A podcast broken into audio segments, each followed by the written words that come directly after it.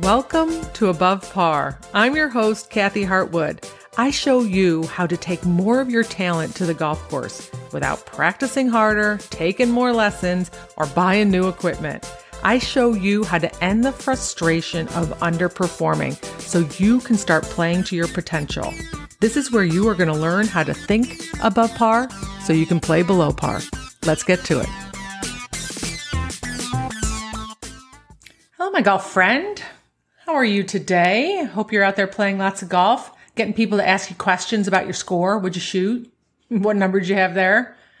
Because that's what I want to talk about today is when people ask you questions about your score or what you shot at a certain number, even if they're not even keeping your score or have your scorecard, or after a round, you're in the clubhouse and people start asking you questions what you feel and think inside your head, maybe even what you say reveals a lot about what you think about yourself and your score at that moment.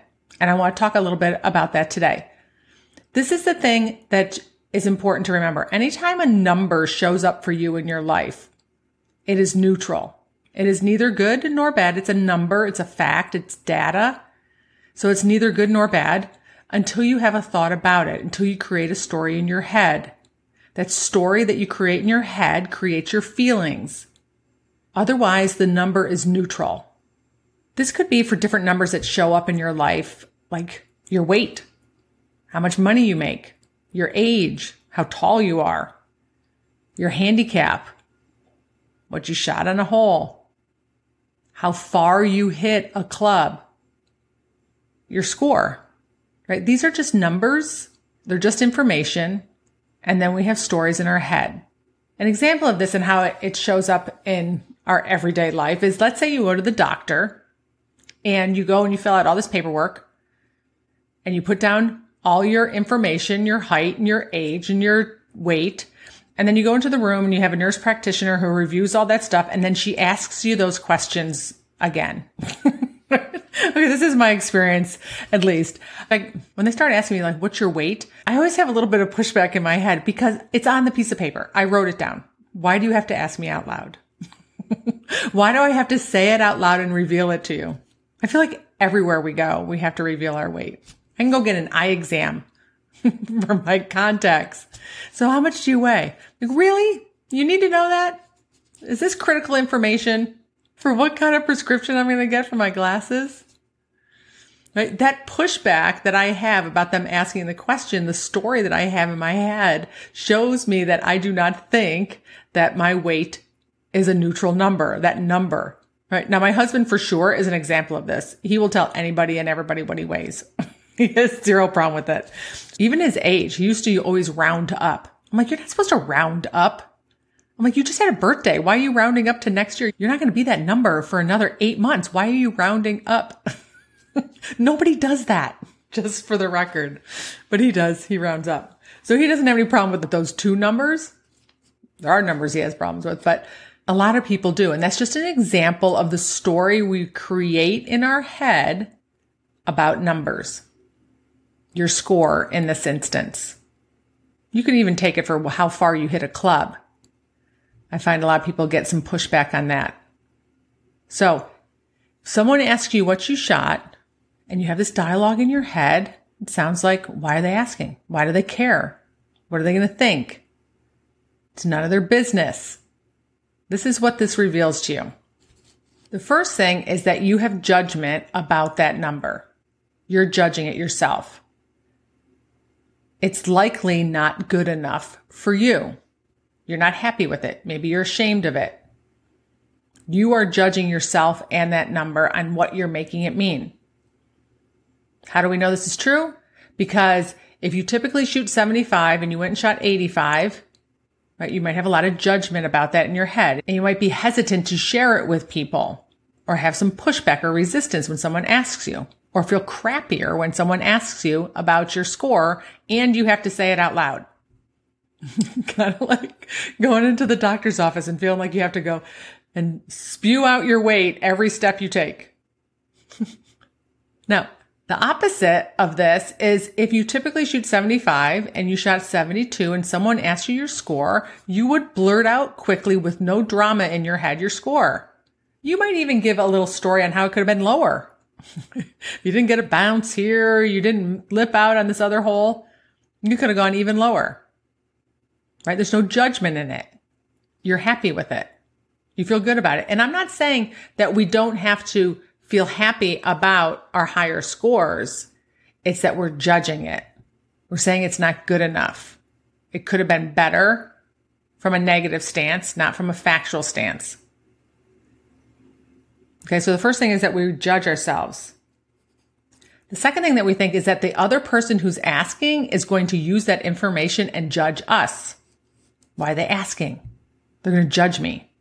The minute I say it out loud, I'm going to project into their head what they're going to think and say.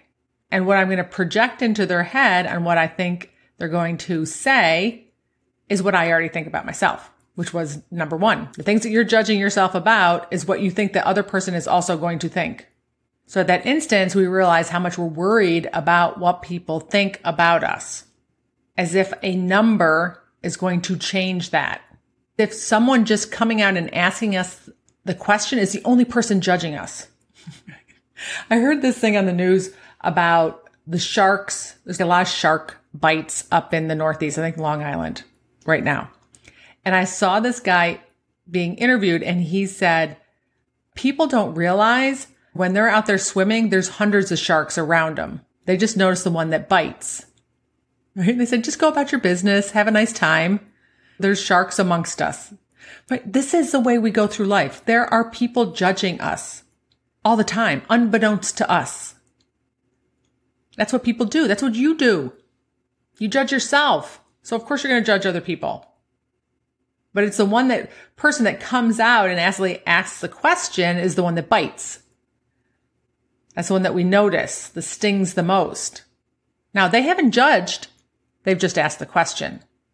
And then our brain goes to they're judging me.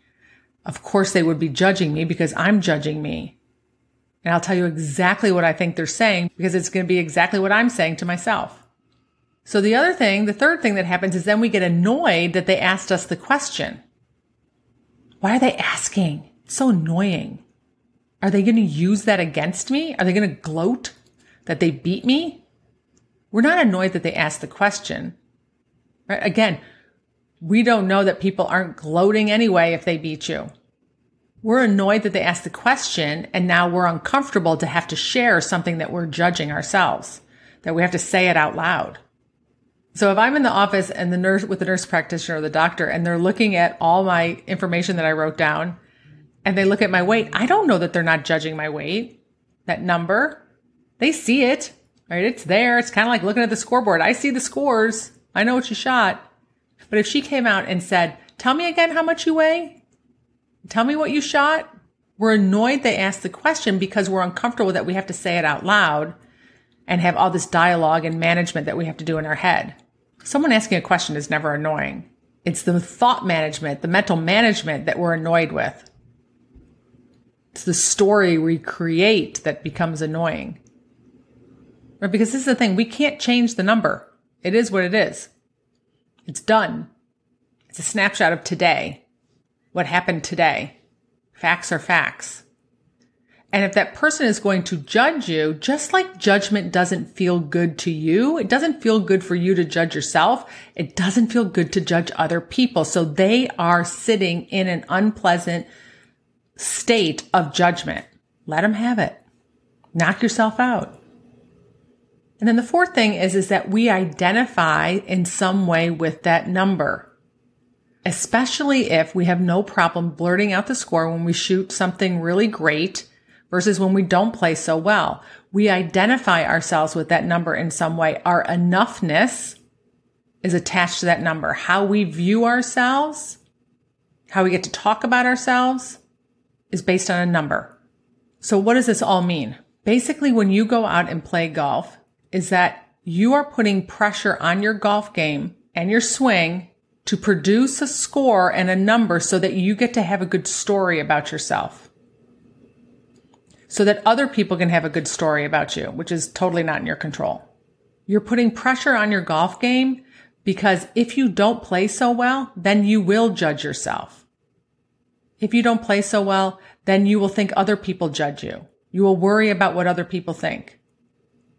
And you'll feel crappy about yourself because a bad score is a bad person and a good score is a good person. And that's so much pressure on how you get to feel and treat yourself day in and day out relative to a game where we take a swing and try and get a ball into a little hole. Right. Which goes back to the thing that I've said on multiple podcasts. You are not your number. You are not your score. You're not your golf game. And let people judge you. Let people be wrong about you. The less you judge, the less you worry about other people judging. Okay. So if someone asks you what your score is or your weight or your age, it's just a number, own it. Get curious on how much you attach your identity to it how many thoughts and stories you have around it. What are they? Because they create your feelings. They create how you get to feel at that given moment in time. What do you want to say to yourself no matter what the number is? If someone asks you because they had a good round and they want to see if they beat you and they want to gloat, let them gloat because they're basing how they get to feel on comparing themselves to you. That doesn't feel very good either. We don't want other people to do poorly, so we get to feel better. All right, my friends. So the next time you start attaching a little bit of judgment to any number that you have going on in your life, if you start hearing yourself ask, why are they asking me this question? What business is it of theirs? It's because you're attaching a little judgment to that number. You're projecting into their heads what you're likely thinking about yourself, or you're attaching your identity and how you get to treat yourself to that number and your game will benefit so much the better you get at making numbers neutral everywhere in your life. All right, my friends, if you want any help with this, you want to learn more about the programs that I have, join the academy, or work with me one on one, make sure you head to kathyhartwood.com. Have a beautiful week. I'll talk to you next Wednesday. Bye.